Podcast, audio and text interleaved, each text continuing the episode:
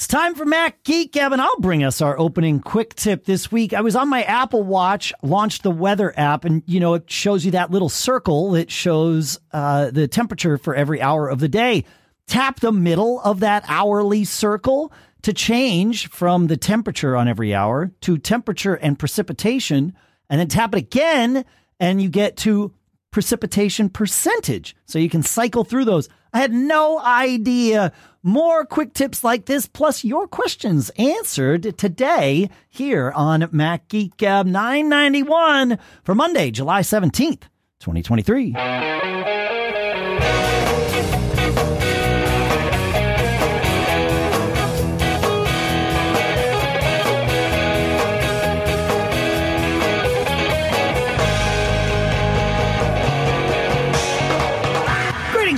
Indeed, welcome to Mac Geek Gab, the show where you send in your quick tips, your questions, your cool stuff found to feedback at macgeekgab.com. We share those on the show, organized loosely into an agenda that hopefully makes a little sense and really hopefully allows each and every one of us to learn at least five new things every single time we get together. Sponsors for this episode include a new sponsor, Hop Water at hopwtr.com slash mgg. That's where you can go to get 20% off your first purchase. Of course, BBEdit and another sponsor here today at barebones.com. We'll talk more in depth about those shortly here. For now, here in Durham, New Hampshire, I'm Dave Hamilton. And here in usually sunny Pensacola, Florida, the birthplace of naval aviation, it's Pilot Pete. Huh. I, here. I never think of first of all, uh, greetings, Pilot Pete. It's good yeah, to uh, get to hang out. I, I never think about Pensacola as like a a naval um, head, you know, yeah, hub. But I, but of course yeah. it makes sense. Yeah, yeah. It is it is the birthplace of naval aviation, and anybody in the area, I highly recommend go visit the Naval Aviation Museum, one of the top naval or one of the top aviation museums in the world. They've huh. got some amazing things there. Huh. So, all right. Yeah. Maybe I'll come down and lunar capsule. And, yeah, come down. Come down and visit. And uh, yeah. we'll go to the museum. So, and yeah. it is reopened to the public. It was closed for a couple years due to COVID and a uh, some semi-terrorist attack. And, oh man, on base and yeah, yeah, it was it was really tight security. But you could now the public can now get back in. So oh, that's a beautiful. Yeah, thing. it makes sense. Yeah. Okay. Yeah. So, yeah. Cool. Yeah. Cool. We have more quick tips, Pilot Pete do. Let's. Uh, I'm going to change the banner to quick tips, and all right, let's let's attack those things. My face is too big. That's not. Uh, that may actually be true. I don't know, but uh, that is the name of the Discord member of our Mac Geek Gab community who shared this tip. He says. Uh, Here's the epitome of a quick tip. I love the epitome of a quick tip. Since a lot of great Mac OS tools and apps like the lovely uh, Mac OS Aerial screensaver are hosted on GitHub, I frequently find myself wanting to know when new updates are released. If you have a GitHub account or if you sign up for a free one, it's simple to then sign up for email alerts on these new releases. Just go to any given repository for your uh, app or whatever it is you want to watch and click on Watch, then Custom and select Releases. Voila, you'll start receiving emails about new releases. I love this. I um I, I mentioned in the in the thread on Dip, Discord that MacUpdater is also a great way to keep track of uh, releases. And my face is too big. Replied saying, "Yes, I run that too." But it doesn't always catch the things that are on GitHub. And he said, so I like to use both. I like this. This is good. Most interesting. Because yeah. that's what everybody needs though, is more email, right? Yeah, you know, I I have I have changed my tune on email, and okay. and it really is a result of all of the um, social media algorithms out there. The algorithms don't decide what's in my best interest to get. They decide what's best for uh, what would best capture my attention and keep me you know, doom scrolling or whatever, right? I mean, I get right, it. Like, right, I, I, I, totally. If I ran a social media company, I'd probably do exactly the same thing, right? I, I, sure, I, get that's it. That's how you get clicks? That's how, you, and that's how you keep engagement and all of that stuff. Yeah, yeah. Um, but like I've I've noticed with things like bands that I follow, if I don't sign up for their email list, I don't. I, I will miss shows that are coming. So like venues Fair that I like to go Yeah. to, bands that I like to follow. I sign up on their email list. You know, you could sign up for podcasts that you follow. For example, you could go to macgeekgab.com and sign up for our email list so that you'll know when a new episode's out. You also get like all the show notes with clickable links and timestamps and everything right there in your email box along with including when we're going to record. And you can come join macgeekgab.com slash discord and Uh, yep. join us in the chat there. And Yep. because that's that's when we are most active. Yep. As we are live chatting together and that sort of thing. So um, I'm going to take us down one more quick rabbit hole Sure. because we we did mention email. I, I, are you noticing? I'm getting things that I've had for years coming to my inbox, showing up in my junk mail. What has changed in Apple Mail? All right. And we don't have to address it now, but later in the show, maybe. No, no, Or well, we- we're here. Okay. We, yeah, no, All it's right. totally fine. um, this is interesting. So I, I, I want to ask a clarifying question before I, I we dig in here. Sure. Are you seeing this with email accounts that are iCloud hosted or with any email accounts? Any email accounts. Okay, so it's Like my personal Harmon One uh, domain is now there's uh, things that I've gotten for years. Like but your union personal updates Harmon One or- domain is not hosted at iCloud, correct? It It's- not. No. It's, Okay. It's a Just Host server. It's a just host thing. Okay. Because we've been getting reports. We talked about a few of them on the show. I've heard about quite a few uh, just via email that we haven't yet included in the show, but. But there, and and like my dad uh, was also reporting this. Allison over at uh, uh, NosillaCast was reporting this. Lots of you have been reporting this. That And in fact, my Macstock ticket on the Mac Geek Gab email wound up in there. yeah. Like, So what? you're you you are the first one. No, I guess actually my dad would have been the first one to identify that this was happening on device, not on server. That's what I've been trying to figure out as we've been mm. sort of distilling through this is is it on device? You know, is it is it the iCloud server based spam rules or is it the Apple Mail on your Yeah. Mac or on your iPhone based spam rules? yeah, methinks the latter. Yeah, I Uh, think it's, it's- on the on the Mac. Yeah. Yeah. the evidence is definitely pointing towards the latter. Yeah. Uh, I don't use Apple's spam filtering and and maybe that's the the answer here because yes, lots and lots of you are seeing false positives for spam. So things that are being incorrectly identified as spam and put in your your spam folder or put in your junk folder, I guess is the name Apple applies to it. And I bet more and more of you are experiencing this, but are unaware of it. And that's even worse. Uh, yeah, get in your junk mailbox now. yeah. look. yeah. I, I, I, um, uh, for years, I've used the server based filters that are, you know, from my mail host, whichever mail host that might be. For years, it was, of course, Google. Uh, most recently, and also for years, I've been using Fastmail, so I'm using their filters. Um, but if I, yeah, in in mail, I go into you know mail's preferences, junk mail, and I uncheck the box that says enable junk mail filtering. This does not stop my mail host from doing any server based filtering. That all still happens. I'm just not doing a second layer of it in Apple Mail. And I think it's those two layers that are getting people in trouble. Uh, oh, okay. I, I really do. I like. I I- I don't because it's what's weird about this, Pete, is to our knowledge, Apple hasn't changed anything in Apple Mail. Like Ventura's been out for a while. The people that are experiencing this, I know, like anecdotally, I know that they all have been on Ventura basically since the release day, you know, ish. Right. So, you know, when, when that's why when I first heard about this is happening sort of widespread, I thought, oh, something on the server changed because we haven't. I mean, we have we've had point updates of Ventura, but no, like you know, major. Like we're not on Sonoma yet, and so it's like it's probably not a new engine. Turns out maybe it probably is a new engine, and Apple just didn't say anything about it. Ooh, I don't know, right? Like I don't, Right? I don't, be. No. I, I don't know why. I'm I'm speculating as to why, but I I no longer have to speculate that it's happening, um, and it is not happening to me.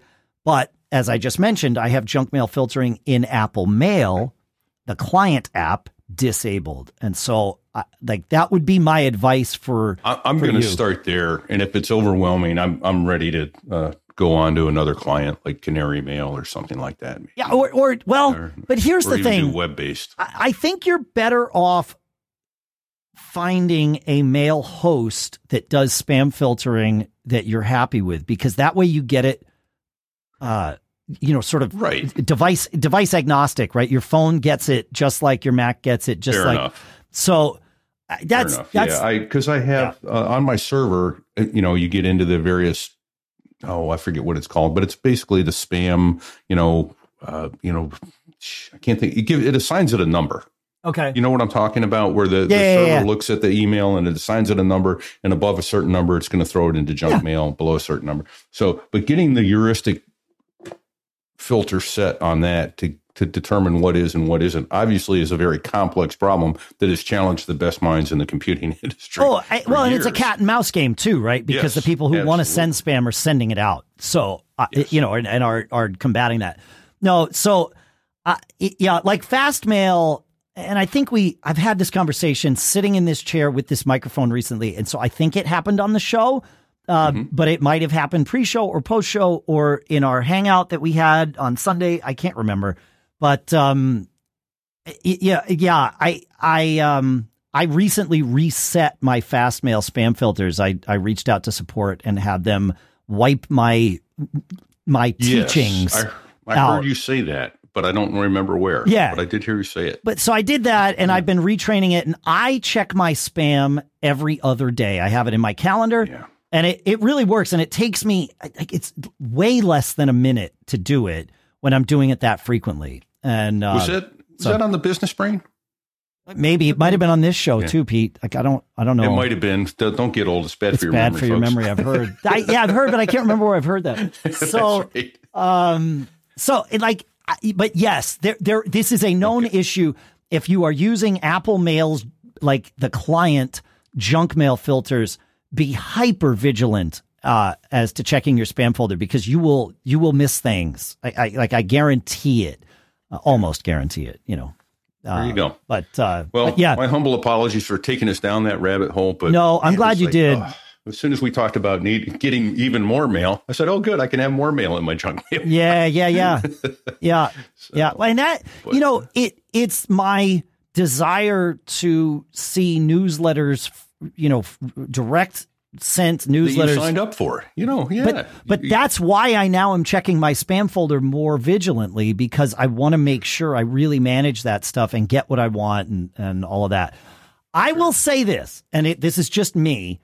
Anything I find in my spam folder that is not spam, of course, I move it to my inbox and train it. That that is the way Fastmail and most mail, including Apple Mail and and and, and Gmail. That's the way to train it. So uh, do that. I one last quick question. no, no, that I'm going to finish my thought because this is really important. So Yep. I train the stuff that is not spam to be not spam. I do absolutely no training of things that are spam. If something makes it to my inbox, I delete it. And the reason is I know that I'm going to check my spam folder every two days, right? It's no big deal for me to hit delete. And what I don't want to do is have too many false positives. So I opt not to train things as spam. I know you feel like, oh, I'm beating, I'm like, I'm beating the system if I make sure I, I train stuff as spam. You might be beating your own system. I, I don't know. I, I'm just sharing what I do and what works for me. So there you go. I thought you were going to pre-answer my question, but you didn't. So Okay. I'm going to ask it here real quickly. What happens to mail that you is in your junk mailbox or your spam mailbox and you delete it? Are you now not training that as spam? Or I mean, I mean, obviously you should leave it alone, but No, no, you can delete things. I, again, this really is very dependent on who your mail host is and how they manage Okay. things. But most mail hosts do it all the same. If something's in your spam folder and you delete it, which I do every other day, I, I go through, I pick out the ones that are not spam and I delete the rest to, you know, flush the queue and, and clean it out for the next time. Uh, that that act, especially with I know with Fastmail, but but it is true with Google and, and Apple as well. By deleting something from your spam folder, you are confirming that it is spam. okay, good You- to know. Y- yes. So in that sense, yes, I am training it. I am reinforcing its belief, you know, Fastmail's belief that this was spam. we we thought it was spam. We put it here. You left it in spam and then deleted it. That confirms that it was spam. So yes, in that sense, I am training it. So you're good to go there. Okay, I didn't want to Yeah. defeat. Hey, you put it in the mailbox, the spam mailbox. If I delete it, if I just told it it's not spam, No. that was my concern. No, it not with Fastmail. I, I I like and and also not with Gmail. it, yeah. And but Yeah. y- you know you gotta. It's it, eyes wide open, right? You want to make sure you understand how your chosen mail host does this stuff. And it, it if Right. you're using iCloud Mail, that's how it does it. So excellent. Okay. Yepper. Well, rabbit rabbit hole. Oh, look at us. We're out of a rabbit hole. I think we should go back to quick tips. Are we? Are we out of the rabbit hole, Pete? For now, I got another one. I'm sure. I'm sure you do. Uh, PC Unix in our uh, Discord has a quick tip. Says "I- I usually click on the text I want to select and slide with my finger to select more. This is talking about on the uh, like iPad or, or iPhone. Sometimes little formatting pops up and interferes with that, making uh, seeing where you are uh, sliding to difficult. You know, if it starts putting up like the little, you know, bold italic things or whatever. He says, but if you're using a keyboard on your iPad, you can revert to the same methods you use on the Mac. And so, with a keyboard on your iPad, or of course, a keyboard on your Mac, the things we're about to describe are ways of selecting text. Hold down the Shift key and use the arrow keys to select what you want, uh, because then those pop ups get out of the way on the iPad. If you happen to be selecting from the insertion point, you can skip tapping and only use shift and arrow keys. Right. So if you are navigating through the document with your keyboard and your cursor is at a point where you want to select either forward or back from that, hold down the shift key and select to the right or to the left to go one character at a time. Select uh, click the up arrow or down arrow to go one line at a time. And you can you can combine these, right? So you can say I know I want to select you know, three lines down and four characters over. Okay, well, you'd hold down the shift key, you'd hit down three times, and then to the right arrow four times, and boom. Now you have that all selected, and you can do whatever you want with that selection. I use this, my fingers know this, right? I, I use this all the time, uh, sometimes to delete things, sometimes to cut and move things around, sometimes to, you know, select text that I want to make bold or italicized or whatever. Uh, so, yeah, it's a good good little tip. So hold down from the insertion point, uh, hold down shift, and then use the arrow keys to select text. Best thing you can do is go play with it and then try to remember it so that you start using it and then you won't think about it anymore until And- until PC Unix reminds you of the quick tip. So Yeah. And Yes, sir. and here's the cool thing. Play with the option key and the command key because if you use shift option and the arrow key, you get a full word. What? Yeah. You get a full word at a time. No. And then if you use the command key, you go all the way to the end of the line. Wait, say this. Wait, I, I was I was Okay. blown away by Yeah. the first thing you said. So shift Yeah. and option. So shift option and then the arrow key gets you one word at a time, takes you to the entire word. So you don't have to use a letter at a time, that sort of thing. But if you want to go to the end of the entire line, then hold shift command and the arrow key, and it will take you to the end of the line. what magic is this? Right? It's here once we again, it's stuff I've been using for years. Years. Amazing. And oh, Oh. yeah, by the way, doesn't everybody know this? I know this. That's the interesting thing of the human mind. You assume everybody else has your experiential Yes. knowledge. Yes. You- We just do it. No, we, do it. People know It's- that. Yeah. Of course, when we say it out, when you say it out loud, it sounds utterly ridiculous, right? You- Right. You know, the the the uh, presumption that someone would literally have the same experiential knowledge as you is is ridiculous. However, we I, I I can join the we in saying we make this mistake all the time. This misassumption. Yeah. Fascinating. So, but that was yeah. When I saw that, I went, oh yeah, option and command keys. So, And, okay, here's what's cool. Like and you can set the entire page from from the middle down by hitting shift command and the down arrow. Takes you to the bottom of the page Oh. What? or the top Oh, of the dude. page. Yeah. And and here's the cool thing that I've noticed as I'm playing with this and really screwing up where I am in our agenda. Uh because that's the document I'm in doing this. And so this works like in a web doc, in a Google Doc too. yeah. But um shift and the up arrow, just shift all by itself and the up arrow goes up to the the you know, the previous line or down arrow down to the next line to the insertion point, you know, to right above where the insertion point is. However, shift and option and the up arrow goes to the beginning of the line above. And so, yeah, I like this, man. This is good. Pete, I think you somehow muted yourself. I think you pressed. I, I did. I had a dog barking in the background. Oh, okay. Sorry. All and right. yeah, people running in and out. So that's all right. That's all right. Oh, this is awesome. All right, cool. Oh, I love this stuff. This is uh, see, see. This is why we do this show for right. our, for exactly. everyone's benefit. Yeah, yeah, it's great. It's great. Uh, Chicago Tom has our final quick tip here, which is uh, I have the sound module showing in the menu bar. So a little, you know, the sound uh, icon. Yeah. Uh, yeah. Uh, the icon with the speaker. He continues If you click on this icon, it allows you to set the sound output to another device. Did you know that when you option click on the icon, you can quickly reset or change the input device as well?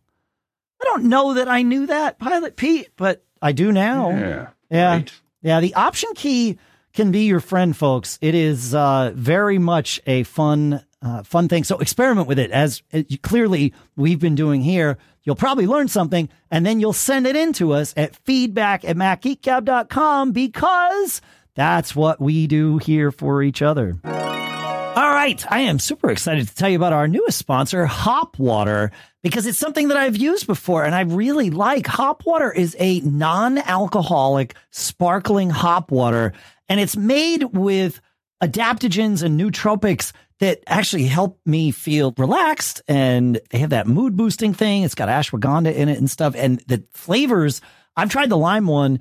It's crisp and delicious. And not only does it have no alcohol in it, it has no calories, no sugar. So it's totally fine if you have one and you like it and you just want to have another one. There's nothing to worry about there. I always like to keep all my habits in check. And so I usually take a couple of weeks off of alcohol every year just to make sure nothing develops. And having hop water during those periods is a nice little thing to have in place of having a beer. It's also a nice thing to have. If you had a beer, you have a hop water, then go have another beer. Works out great. And it's hop water. That's H O P W T R. I'm really eager to get their variety pack. I've got one on the way, and that's a great way to try out four of their most popular flavors. Yeah, I think you're going to love Hop Water. You need to check this out.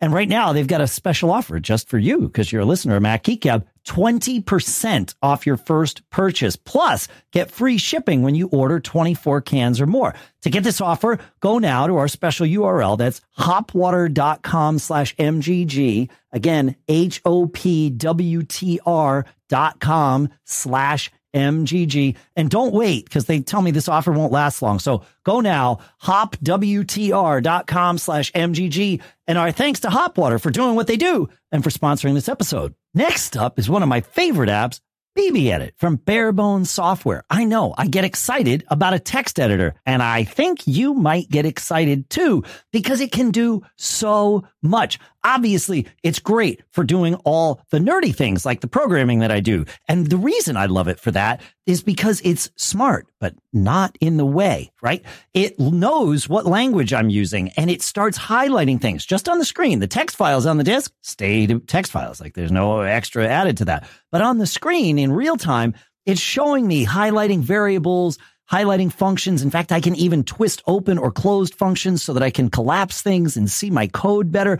Does all that stuff. And it works the same with like, you know, JavaScript or C++ or HTML. Like it just, it knows. It's very, very cool. It knows so many languages. It knows way more languages than I do. But that's not all. BBEdit's great for just working with text. If you need to compare two documents, it's awesome at this. If you need to count the number of words in a document, it's awesome at that. If you need to do any kind of editing, multi-file find and replace, this is a game changer, especially on like a whole folder of documents.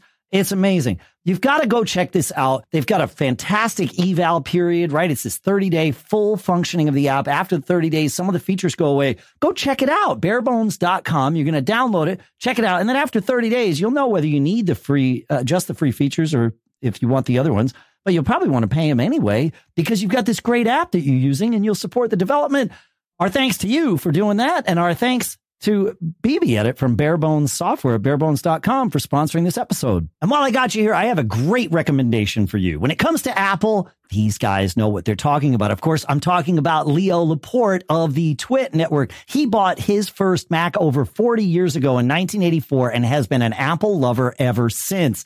That's probably why they have three, not one, not two, but three Apple podcasts on the Twit Podcast Network. The oldest, of course, is MacBreak Weekly, started almost 20 years ago. Alex Lindsay, Andy, Jason Snell, and Leo talk about the latest Apple news. They're Apple fans, but not Apple fanboys. They call it as they see it. And sometimes they're even a little hard on Apple. They also do a show called iOS Today with Micah Sargent and Rosemary Orchard. If you're into iPads, iPhones, Apple Watches, or Apple TV, you'll love iOS Today. And then, of course, there's Hands on Mac, inside tips from Micah Sargent on getting the most out of your Mac every week expert analysis, helpful advice, and entertaining discussions. So just go to twit.tv slash Apple to find your next favorite Apple podcast and tell Leo and the team that we sent you here. All right. Uh, Pete, you want to take us to Judy's question, my friend? I do. I switched my gosh darn page and then my mic was still on mute, I thought. So, yeah, we're going to go to Judy's question. Um, Judy writes in, she says she has an M1 2020 MacBook Pro running the latest OS and an iPhone 14. It's also up to date. She inadvertently took a burst photo, but managed to save one photo out of the 10. She says, as far as I can see, it is just one photo, but when I try to import it into photos, I get the message that says uh, duplicate burst photos are not supported. I can't find the duplicate. It's not in the duplicates folder nor the imports folder. She says, I really want this photo in photos, and I'm using iCloud Photos now since PhotoStream was abandoned. Any ideas on how to get this photo into my photos? Thank you, Judy. Huh. So, my first thought is let's confirm that the photo is already in your library, right? Like, I mean, it, it it's saying that it is. Uh, right. Is is it is it confused that it's saying one of the bursts, but a it, a different one is there, or is that one from the burst there, or is the entirety from the burst there, and it's asking you to maybe go select that with photos on your Mac? So that would be the first approach. Is is why is it telling you what it's telling you? Is it an erroneous thing? Or is it correct? And if it's correct, then that would be a different path because maybe it wants you to extract the the burst photo you know, from the the group of them that's already on your Mac.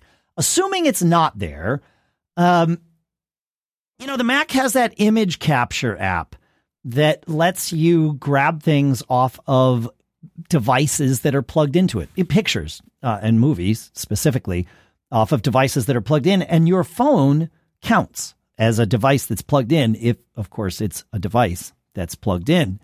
So what you could do is extract that photo from your phone using image capture and save it like on your desktop and then manually drag it from your desktop into photos. Maybe that would do this. I don't I like you know, I, bullheaded persistence, yeah. right? I don't know. Yeah. Yeah. What about in the other option taking it you know, it's probably not probably losing a lot by doing this, but okay. I would say try and take a screen capture Oh, and then save it with preview or something like that. You're probably really losing a lot of yeah what is there if you do that.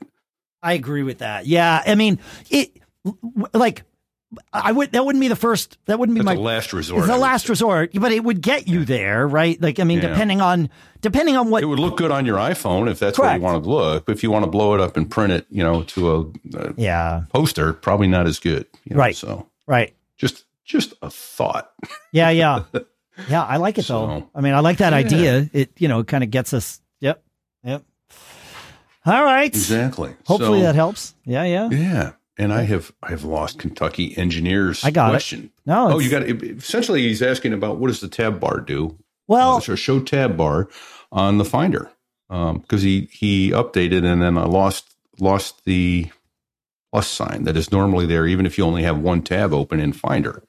That's right. Yeah, that's exactly right. And um, if you don't, so yeah, it was. It, I, I, was going to approach this a little differently, which is okay. why. No, that's why I called it what I called it. But but essentially, what you described is correct, right? If if the plus sign is not there in the Finder, it's because they, there is only one tab showing, uh, or there is only one tab open and no tabs are showing.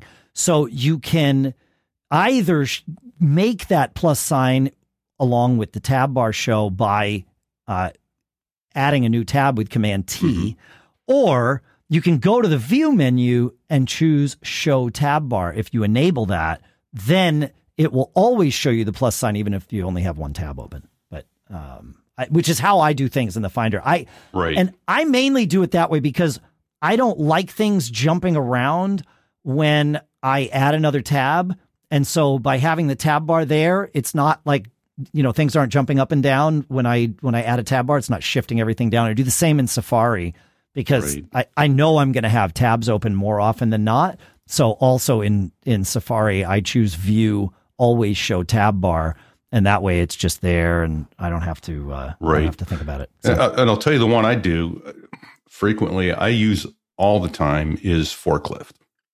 And that's kind okay. of a replacement for Finder. The advantage of forklift, and I think Finder can probably do it too. The advantage to forklift is that it allows you to FTP as well. So it doesn't have to be a local drive. You can FTP to a server or from a server. All right. So and, this is interesting to me, Pete. Next to each other. But. Because you, I think of forklift as an FTP client. Yes. And, and it is, as you said, but you backed into that. You said you think of forklift more as a finder replacement. I do. That allows like FTP. Yes. That I that's interesting to me because there are a lot of people over the years that have asked us for finder replacements for a variety of reasons. Right. And we always mention one, and that's Pathfinder, right? Like that's I, the I do only, like Pathfinder too, but yeah, I found I use forklift more. That's fascinating to me. Yeah. Huh. So, what do you like as a eh, coming at it from the finder replacement angle? What do you like about forklift that that sort of attracts you to that over the finder or even Pathfinder? Boy, that's uh, that's a sixty-four thousand dollar question, Dave. It's one of those things that I adopted early into my workflow, and yeah. I liked it. Yeah, um, that you know is that that's not that's not a satisfying answer to a lot of people I know. no, but, but it, it, it, makes is, sense to all of us it, here. What's what worked yeah. for me, and yeah, yeah uh, it just I found it useful. It seems to me one of the things is it's always in columns, and I know some people every now and then I'll try to go to a list view and Finder that sort of thing, but I really like the column view layout of the Mac OS, and that's one of the first things I really liked when I came over from from Windows the the column view yeah. with Mac OS was much better. I, f- but I, I forget I you're a switcher. It's been a while. Yeah, in fact, it, it's yeah, it's been 17 years. Yeah, yeah. But yeah, yeah. um, and and because that's the thing we always joke about, right? Was what a hot mess Ventura is. It's Windows, it's uh, Mac's Vista. Yeah. But oh man, Ventura isn't even close to being a no. mess. no, no, no, it's but not. it's fun to poke them in the eye over it. yeah, they deserve the eye poking. It, the the sure. comparison is is not accurate. Yes, I agree. I agree. So it's yeah, fair. So there's that. Not accurate. And, and I'm, it's fair. Yeah. And I think uh, I, I, could be wrong. I'm pretty sure that. Uh, set uh, Setapp is where you can get a free, as it were, copy of oh, okay. um, of uh, not Pathfinder forklift. Forklift. Oh, interesting. All right. Yeah, yeah. I, I, I, no, you, okay. So you said you, you weren't sure how to answer the question. I think you did a great job, uh, because like the idea of columns in the Finder is something I loathe. I, I, I want to see the detail. Are you view. a list view? I am a list yeah. view guy. Absolutely, hundred yeah. percent. Obviously, you can get far more granular with list view. You Correct. can alphabetize and uh, well, I want it by the date it came in, or yeah. size, or anything. Sure. Yeah. yeah. Um, and and I do use that some on some occasions, but more often than not, I like the column view just because I find it quicker oh, I, to to move things around, I, and that's why I like four. That's the beauty of personal preference. Is it it like if, what know, works in your workflow? Sure. What works in your workflow? Yeah, yeah, yeah. Ah, it's fascinating. I like it. All right, thank you for that. that what a uh, yeah. what a I, now my mind's a little bit blown. I like it. I like it. That's twice today. I know it's great. Uh, Aaron shares a tip for us. He says, uh, Dave, as a musician, you probably know uh, about the quest for ear protection that doesn't ruin the tone of the sound. So, yeah, earplugs, the wrong earplugs, and to a degree, even the best earplugs, like I have custom fit musician earplugs, uh, they they some they somewhat change the tone of the sound. Of course, and in you know, lesser expensive, lesser costly earplugs are uh, sometimes worse, especially like the foam ones. They just cut out all high end. They protect your hearing. Don't get me wrong. Um, but he says uh, in the 80s, we had custom Etymotic earplugs that had filters on them 15 dB, 20 dB, 25 dB. I still have my old ones. Yep. And they, but they all ruined the sound. Everything was muffled. Over the years, people tried to improve on this. Well, on my keyboard forum, people were talking about AirPods Pro Gen 2, so the current generation of AirPods Pro, and the adaptive transparency feature. It basically tries to keep loud sounds under 85 dB. And the interesting thing is that you can see the volume reduction right there on your Apple Watch. You can see the, the volume that is external and the volume that's reaching your ears. And he said it can be used as essentially an earplug. He says, I tried this with a loud guitar, and yes, I could see it limiting the volume to peaks of 87 decibels and then bringing it back down to 85. But there's more. You can customize this transparency. You connect your AirPods 2 and play a song from any audio app. That you have to do that otherwise none of these options will show up. Once you're playing music through your AirPods 2 on your iPhone, go to settings, choose your AirPods, go to accessibility, go to audio accessibility settings and turn on headphone accommodations. Scroll down to the bottom and you will see apply with phone, media, and transparency mode. Make sure you turn transparency mode on. So this uh, enables a custom transparency mode. And you can set the amplification to the lowest setting. You can adjust the tone, darker, whatever you like. Now, when you go put your AirPods 2 on, AirPods Pro 2, sorry, and play with like a band, it will limit the sounds. It's pretty amazing. Um, it, he says to make sure in iOS 16, it's called adaptive transparency. In iOS 17, it's called loud sound reduction is on because la- adaptive transparency was not clear enough. And I agree with that change. I'm, I'm glad Apple made that change or is making yeah. that change in iOS 17. I'm jonesing for the latest uh, pair of the uh, uh, AirPods. AirPods. Yeah, because I, of that. Yeah, the, one of the features that looks good is that you can have it in active noise canceling and begin speaking and it goes automatically to the transparency mode right uh, and and mutes the music that sort of thing the one thing that i find frustrating with the transparency mode is i lose directional where's that sound coming from it seems to mm. Give me both the same amount even even time. with the airpods pro 2 or no because i thought i they haven't tried the pro oh, 2s i think i think they've so. solved that with the pro 2s I, to a degree I, you know as i hadn't thought about it until you started talking about it here, but I would presume that this adaptive transparency feature is one that was borrowed from the in development Vision Pro. Ah, yeah, right. Sure. Right. The whole I'm in I'm yeah. immersed. I start talking.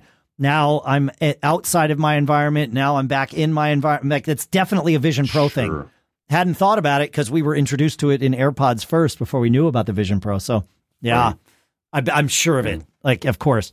Yeah, I, I bought a pair of AirPods Pro Gen 2 and uh, they showed up.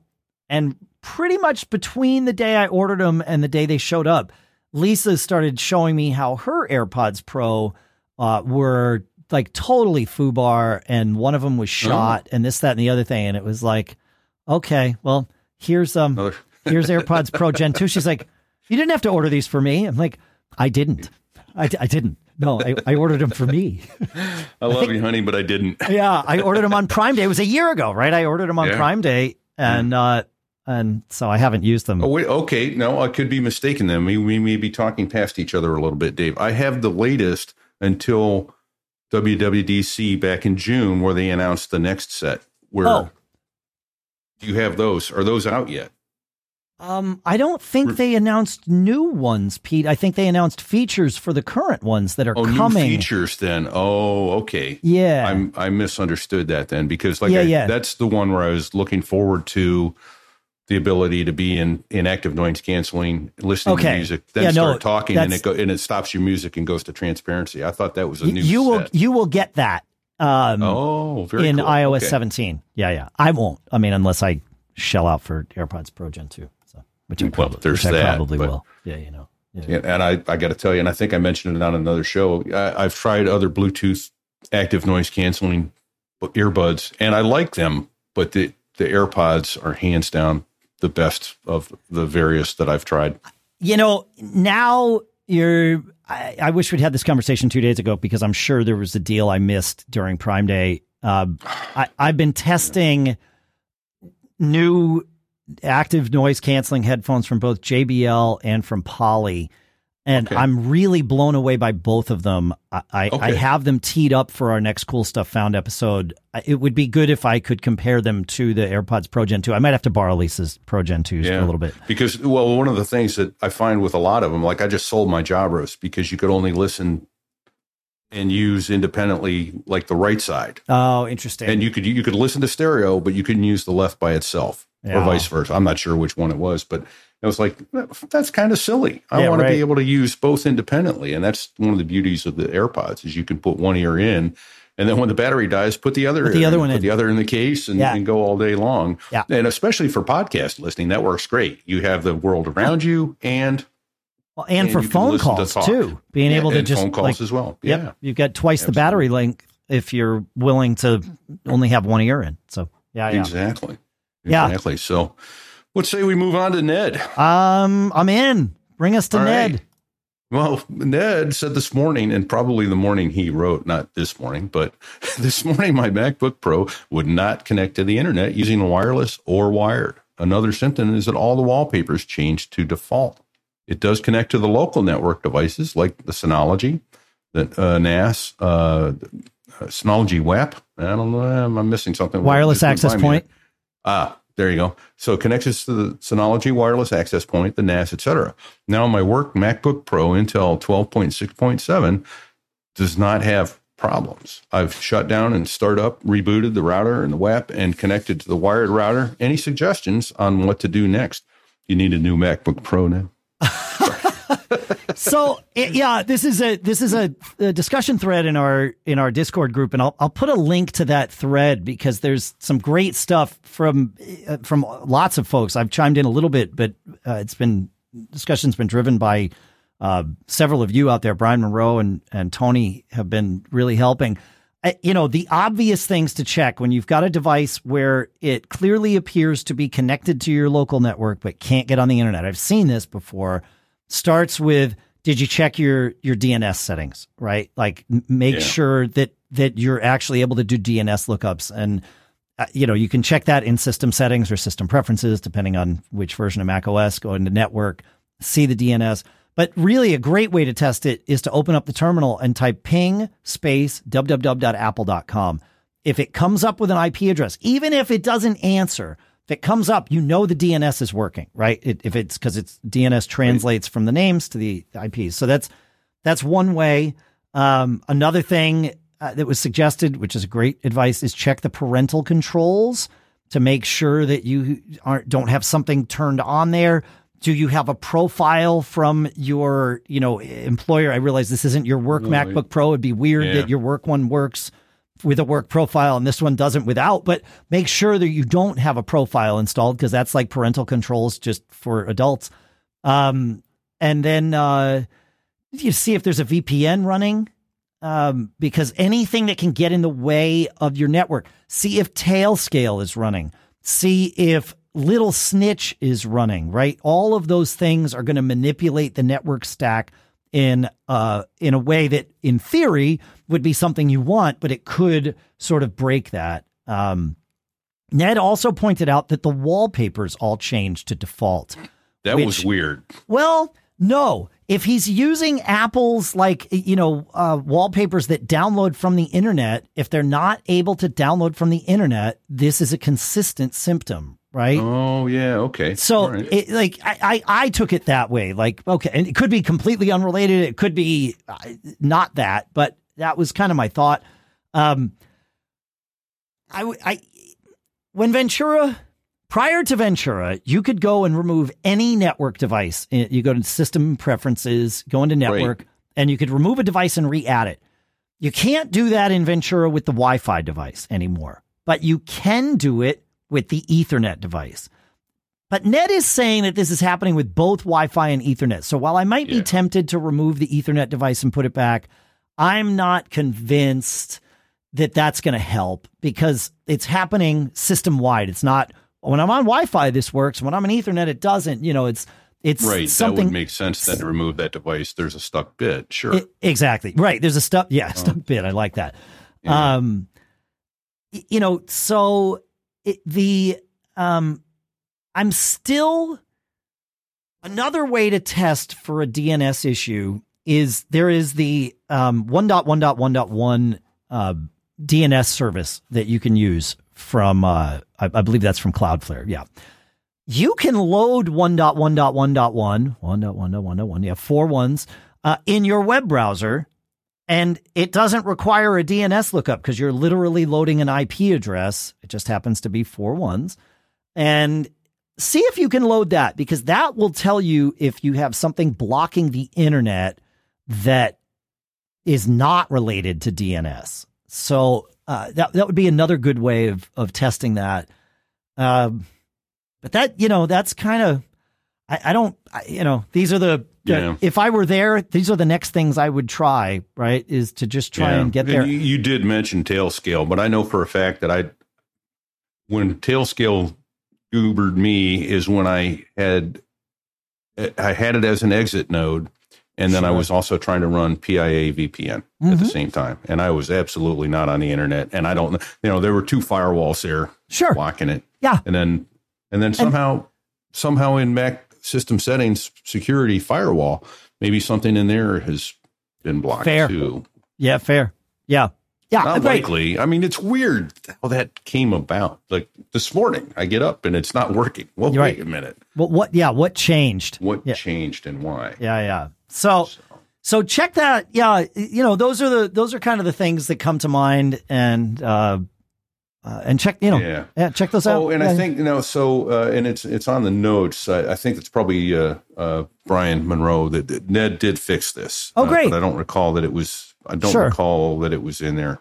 No, Okay. I don't. We don't see the fix No. in our screen capture of the Discord. So we'll have to. which is why we're just going to move on. It's totally Yeah, fine. it's we can do that. Yeah. So, Yep. uh, yeah. Take us to Manic Blogger, would you, Pete? I'm going to do that at this time. So he writes in, uh, "Hey there, I have a number of Apple devices, the iPhone 13 running the latest operating system, an older MacBook, and it that it and occasionally it keeps asking me for my Wi-Fi password.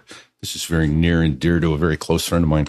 Which means I have to keep typing in the password. I have just, and I just have to repeat it again days later. I have an Asus routers. I have Asus routers using mesh.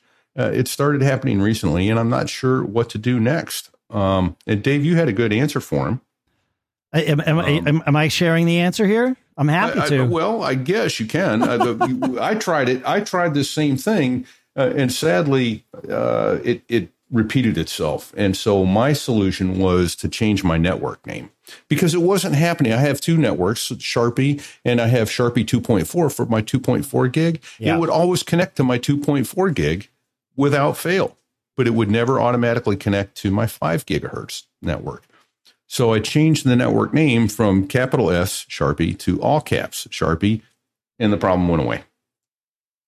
well, of course it did. You know, because I changed it. It was a different network. Because it's a as different iPhone network. was concerned. Right. Yeah. Right. Right. If you want to keep the same network name, and there is, you, you know, we, we talked about this recently. Changing your network name is a painful process. Oh right? yeah, because all your Internet of Things. Correct. And and the, you know, there's the the uh, the d- domestic uh, peace factor as well that you don't Right. want to disturb. Be prepared to write checks to your divorce attorney That's you start right. changing network names Exactly. and email accounts. That's right. yep.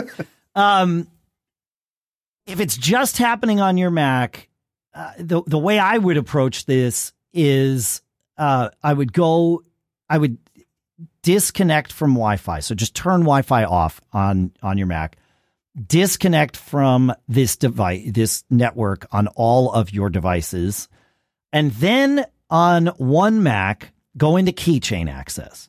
First, choose the iCloud keychain that's there, and then either filter, you know, or search or sort by uh, and find the the things with that network name. You might have more than one entry.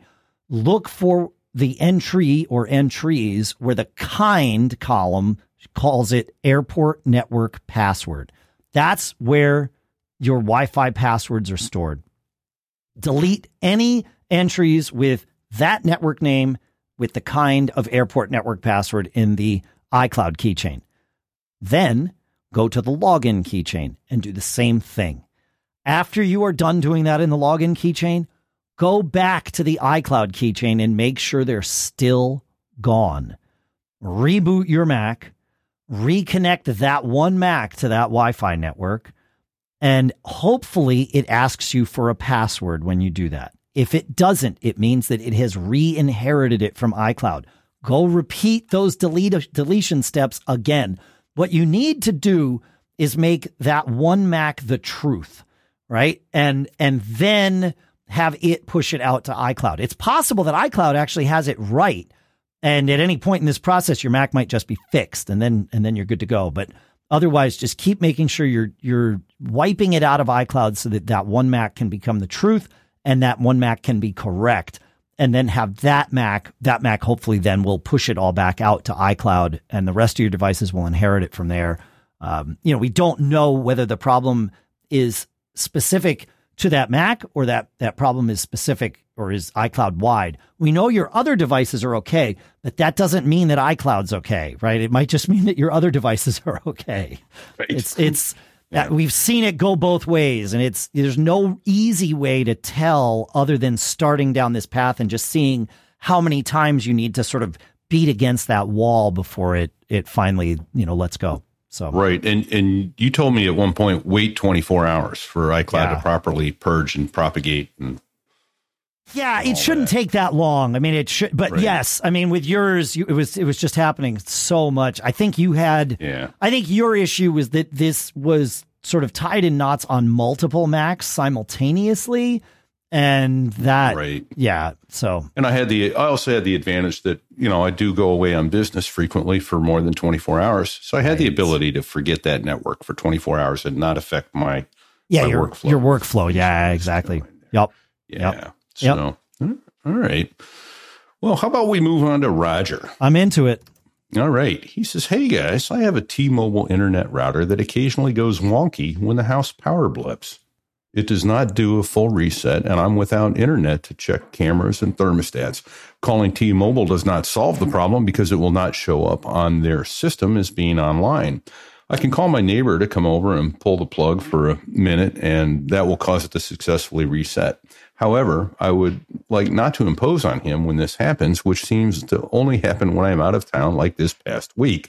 Any suggestions on how to accomplish this? Perhaps plugging it into some sort of power surge device that resets every 12 to 24 hours may accomplish that goal. Is there eh, such a thing on the market? Uh, do you have any suggestions? So uh, you answered that question, and my my answer ahead of time was just put it on a UPS, and that way when the house power blips, yes, your your router doesn't power blip. You're right. No, but, that that is that is a way to avoid this problem assuming yeah. that that's the only time that this happens is that you right. know if it's only on a power blip because i would agree really the solution, and I think having your network gear on a UPS, aka a battery backup unit, is a good idea. There are several brands that I happily use. APC is sort of the the you know gold standard brand, if you want to call it that. Amazon Basics also makes great UPSs. I have many Amazon Basics UPSs in my house. Okay, I, I think I have. I think I have more of those now than I have APC units. Um, so uh, you know, but uh, you know, buy one that's the right size, the big, the right size battery for whatever you need to power. Your router doesn't take much, but you might choose to power your router and something else. I have most of my electronics, all my TVs, all of that stuff are on UPSs, and you know they.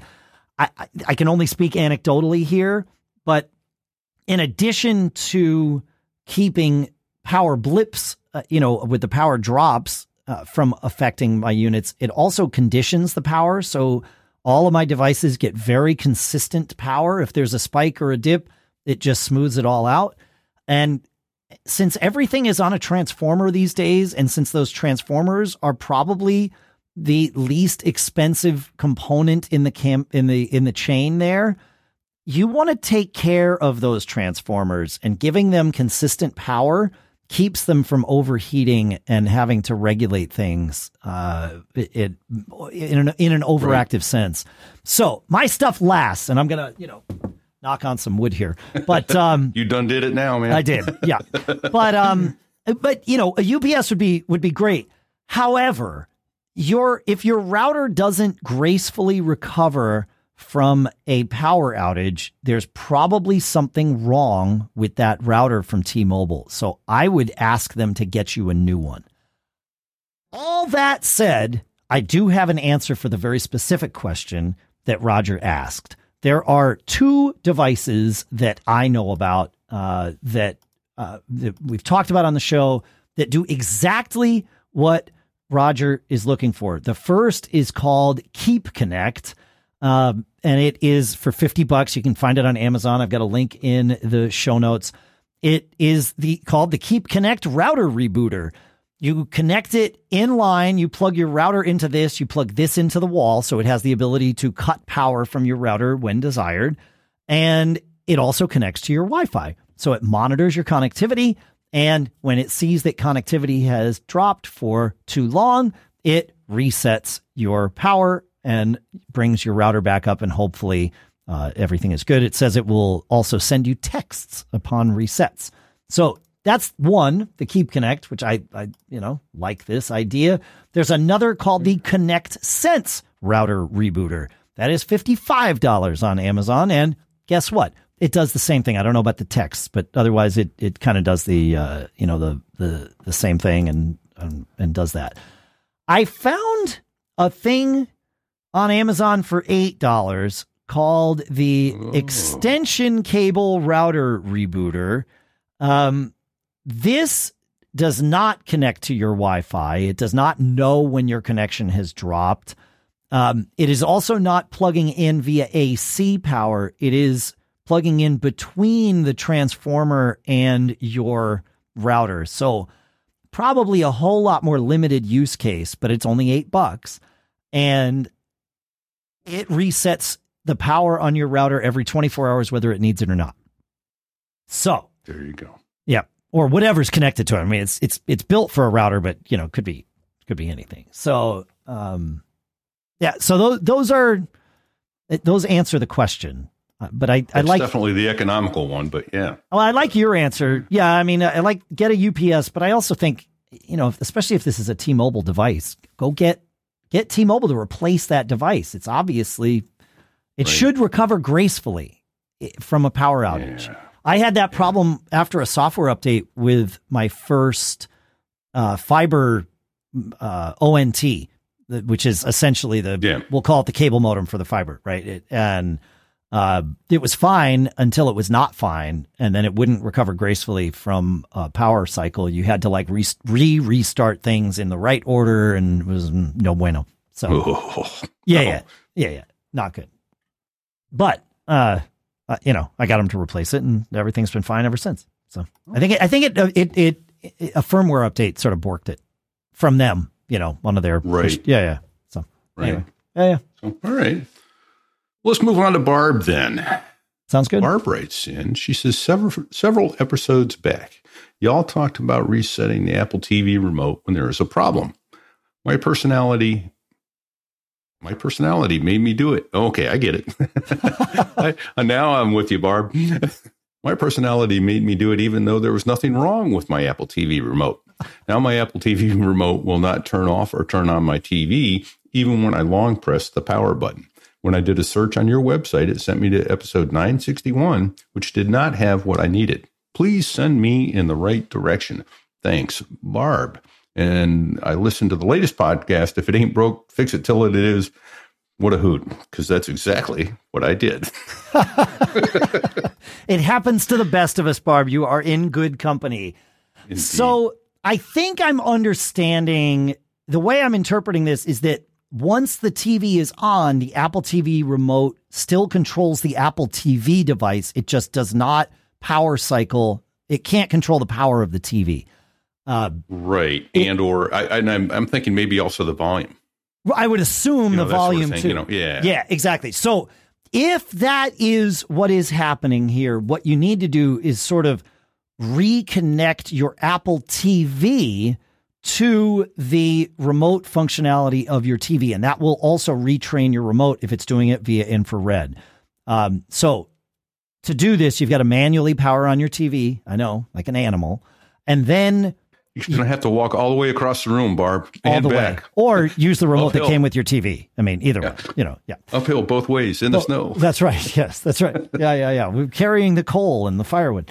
Um, Then once you've got that on, use your Apple TV remote to control your Apple TV. Go to settings. Again, this is on the Apple TV. Home theater control. Control TVs and receivers and make sure that option is on.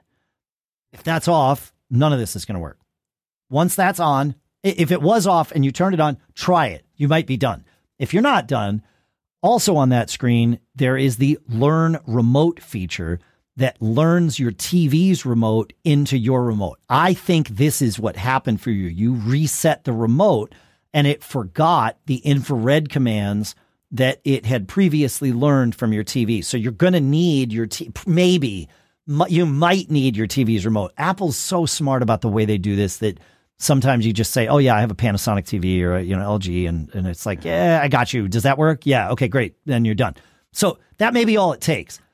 If I completely misunderstood the question and it's that your Apple TV remote isn't controlling anything, like not even your Apple TV, then you might need to repair the remote with your Apple TV. And so again, turn on your TV manually so that you can see what's going on and set it to the HDMI input that your Apple TV is plugged into again so you can see what's going on. Point your remote at your Apple TV. Make sure that the remote is about three inches from your Apple TV. So for this one, you definitely need to get up off the couch and then press and hold the back or menu button and the volume up button for five seconds. Your TV might ask you, or your Apple TV via the message on the screen, might ask you to place your remote on top of the Apple TV to complete pairing. If it does, of course, do that. So hopefully, hopefully one of these two things was the problem, and uh, even more hopefully, one of these t- two things is the answer. But my guess is you have to just do that learn remote thing. But I figured while we were on the subject, we'll go through the whole the whole Sure. shoot match. And and I, I I have mad respect for you, Barb, that you heard about a thing you didn't need to do and you did it anyway because that's Right what we do here. Yep, absolutely. You're on good company. Yes, we I do. break stuff all the time. I hear about like, oh, it sounds like that's got to make things better. So I, I, I definitely need to do it. And then it turns out, no. I, I think within the last six weeks, I've done it on the show. You were talking about something in Safari, and I did it. And you're, and then at the very end, you went, "Oh, and before you do this, remember to." Like, oh, Yeah, I do have a habit of of not prefacing it. Like I'm really good. Over the years, I've learned that, but this doesn't happen in the order that you folks read it. Like when you send in a question, I'll start answering the question. Like, okay, yeah, yeah, do this, this, this, this, this, and then it's like, oh wait, I got to go renumber all the steps I just put in this email because step number one is make a backup. Like, you know, yeah.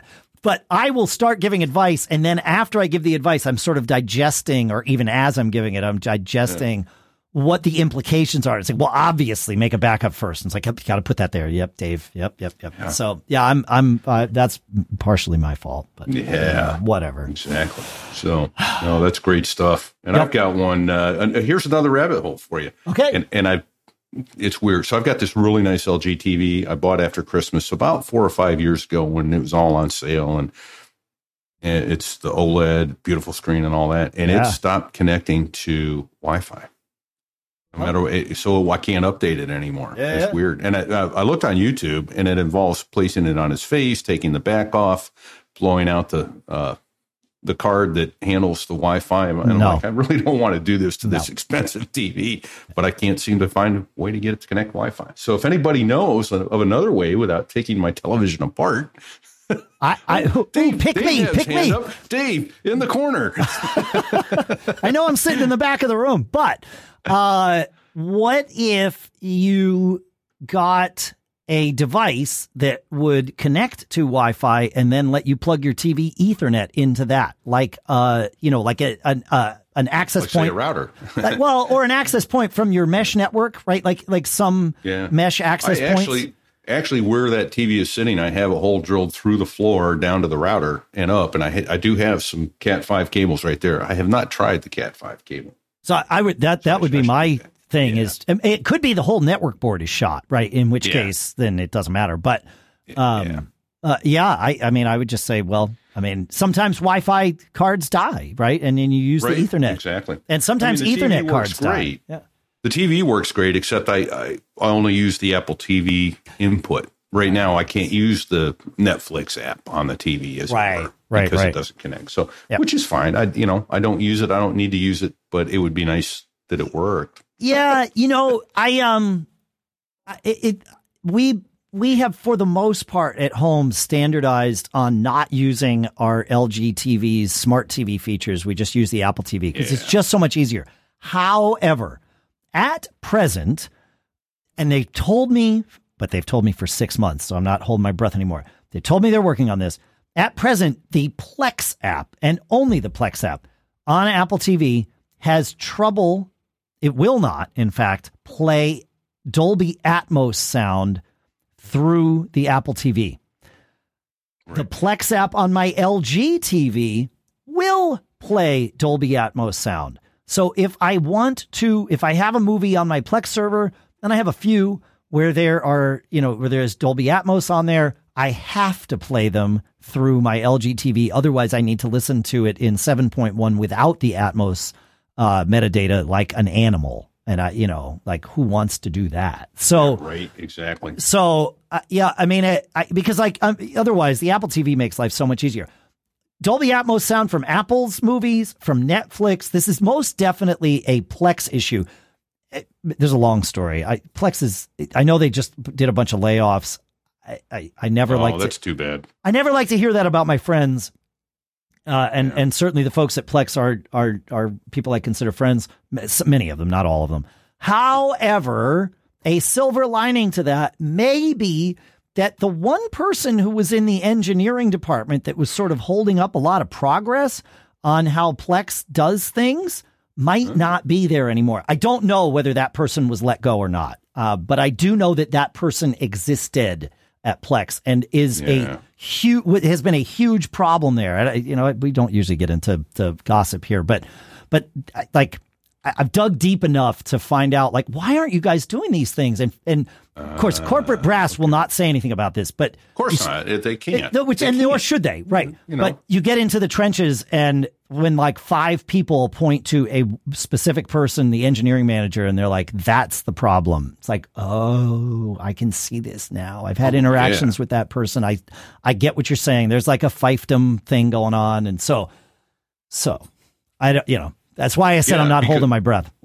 Well, they, they say something, you know, and, and then this happens. It just, yeah. you know, they get the. Uh, okay, that's a lawsuit. You know, that's right. That's correct. yeah, yeah, yeah, yeah. But they could just let that person go. Like, you know, if well, someone. It's another lawsuit, but, you know. Yeah, maybe. Maybe. yeah, I don't know. I don't no, know. I get it. Well, which is too bad because it's because I don't know about all the listeners, but if if you haven't tried Plex, boy, is that a great yeah. way to to conglomerate all of your media.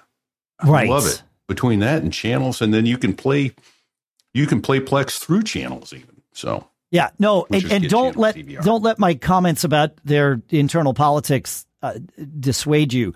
I am a huge Plex fan. It, it is. Plex. It, I like.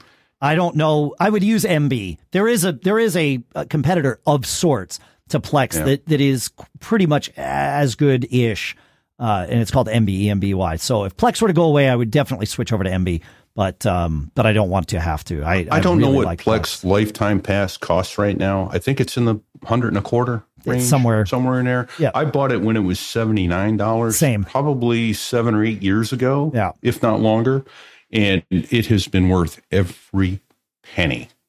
Absolutely. If you don't have a Plex lifetime pass, get it. It is so much. Oh yeah, yeah, so functional. Yeah, yeah. I, I, I love but start it. Yeah. for if you haven't started with Plex, start for free. hundred percent. Yeah. Make sure it it works on the hardware you have. Make sure it does the things you want. Get familiar with it, and then if you're consider if you're at the point where you're like, I want to pay for a year of this, just pay for the lifetime pass. It, you will thank yourself and absolutely. Us. Yep. And as much as Dave hates it, I'm going to tell you, you should do this. well, I don't. I don't. Dave is not a Dave is well. Okay, hate is a strong word too. Dave is not a fan of the word should. You Correct. should. No. Correct. If you want to be like Dave and me, Yes. There you go. Yeah. Yeah. Yeah. We have one last thing to share from listener Javier. Um, we were talking recently about uh, your Apple TV not working all that well, and a way to fix it is to free up storage on it. And our advice was to delete apps. Well, Javier says I've experienced the same issues. I have a 64 gig fourth gen Apple TV and a 64 gig third gen. When I went to storage on both, they were both almost full. I too got caught. But here's the thing I don't have many apps or games on either of them.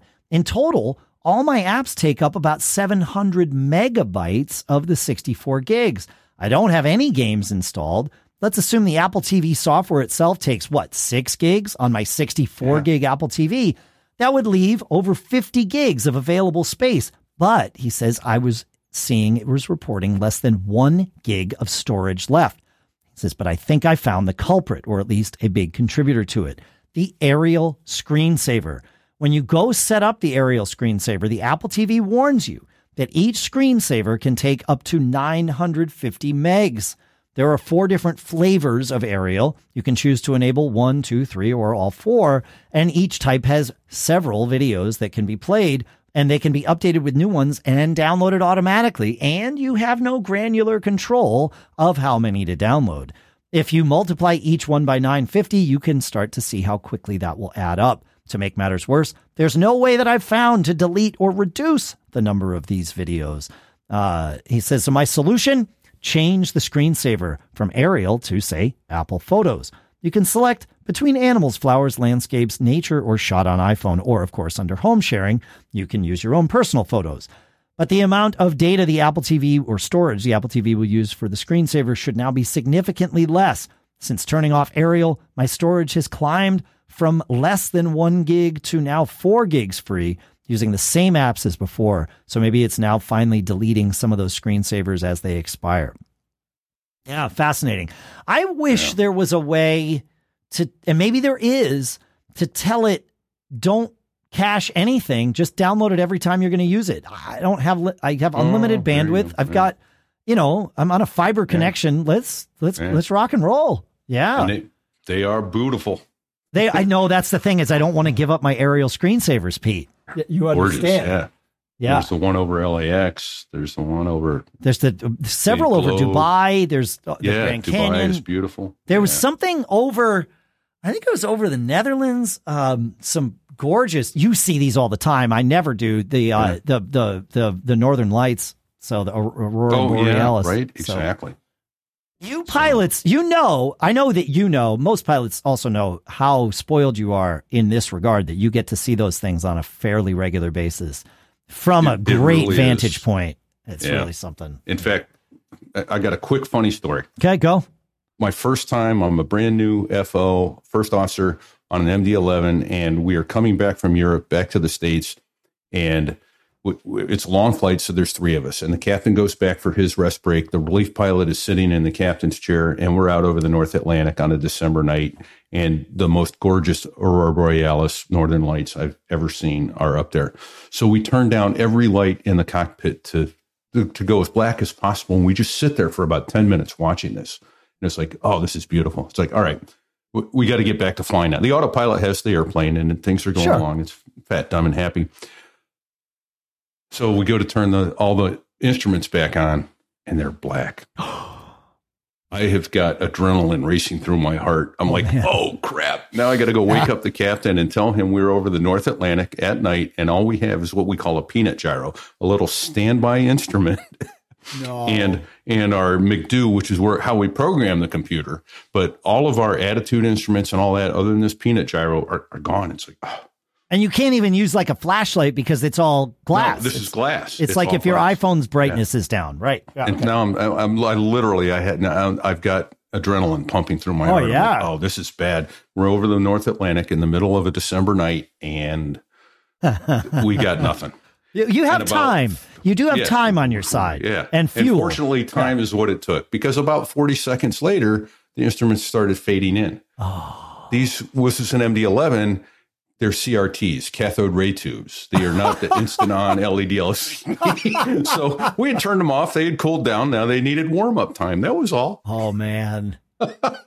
That's the longest 40 seconds you've ever oh, experienced. Oh, it was terror. Yeah. Absolute terror. Yeah. Like, oh no, we're going to have to fess up and, and hope they don't change our routing or anything. So as long as we're on our routing, we're good. We, Right, we right, don't right. have to do anything. The computer's got it. But Yep.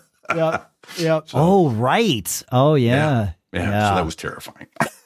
So, not Mac Geek Gab stuff, but uh, we talked about the Aurora Borealis, and I had to go. Yeah, I appreciate the story, yeah. self-inflicted stupidity wound, and we were supposed to have some here last night in uh, New Hampshire, and uh, they did not make it here. But it was just as well. I had I was up at the previous day. I was up at like two thirty in the morning for to do my final round of prep for a colonoscopy that I did yesterday, which was early in the day. And so uh, there was very little chance that I was going to be able to stay up late, as late as I normally do to see those. And so when I saw the news report that said you know, you don't like it's not going to happen. It was like, okay, that's it. I'm going to bed. So I'm well rested now. Everything's good. Colonoscopy went well. It was, you know, simple and easy. So, yep. excellent. Yepper. And if you want to be like Dave and Pete, go get your colonoscopy. Uh, if you're the right It's age. simple, and it'll save your life. Yeah, Yeah, if you're the right age. Yeah, yeah, yeah. Absolutely. Yeah, yeah. I, I totally agreed. Totally agreed. Thank you for hanging out with us, folks. Thank you for sending in all your questions to feedback at macgeekgab.com, I believe is what I said. Whoa! Did you say feedback at MacGeekGab.com? I, I believe I said feedback at macgeekgab.com. Hopefully We that's where they're the sending entire the emails. show without saying. I think Oh I said it in the. I think I even said it in the intro of the show. Maybe, But, uh, okay. But I didn't give you an opportunity to, you know, do the shtick. So There, I had to open that it up. is. the shtick it is. Uh, yeah. Thanks for hanging out. Thanks to CacheFly for providing all the bandwidth to get the show from us to you. Thanks to our sponsors, of course, hopwater.com slash MGG. That's H O P W T R dot com slash MGG. Finally was able to have another one last, last night after my, my cleansing and all that stuff. I, I loved it. It's great. I, those things are awesome. Because I couldn't drink alcohol yesterday, you see, after the. I had anesthesia. You know, it's a responsible thing. I can today, and I will. Uh, You and, should. and BBEdit from Bare Bones. I should. Thank you. Appreciate that. Um, we're gonna head off to Macstock. The next episode will be recorded maybe at Macstock, but we're gonna have another one in the can just in case uh, there's something an issue. Yeah, just because you know editing and all that stuff might take some time, but hopefully the live Mac Geek Gab caucus that we are doing at Macstock will be recorded in a way that we can share it with all of you uh, on these channels. So uh, if you're coming to Macstock, be sure to say hi. If not, say hi everywhere else we are. And what's the what's the last thing uh, we're going to share with them today, Pete? Well, you shouldn't get caught. In fact, I'm going to be more directive and say, don't get caught. A command instead of a shameful insinuation. I like it. There you go.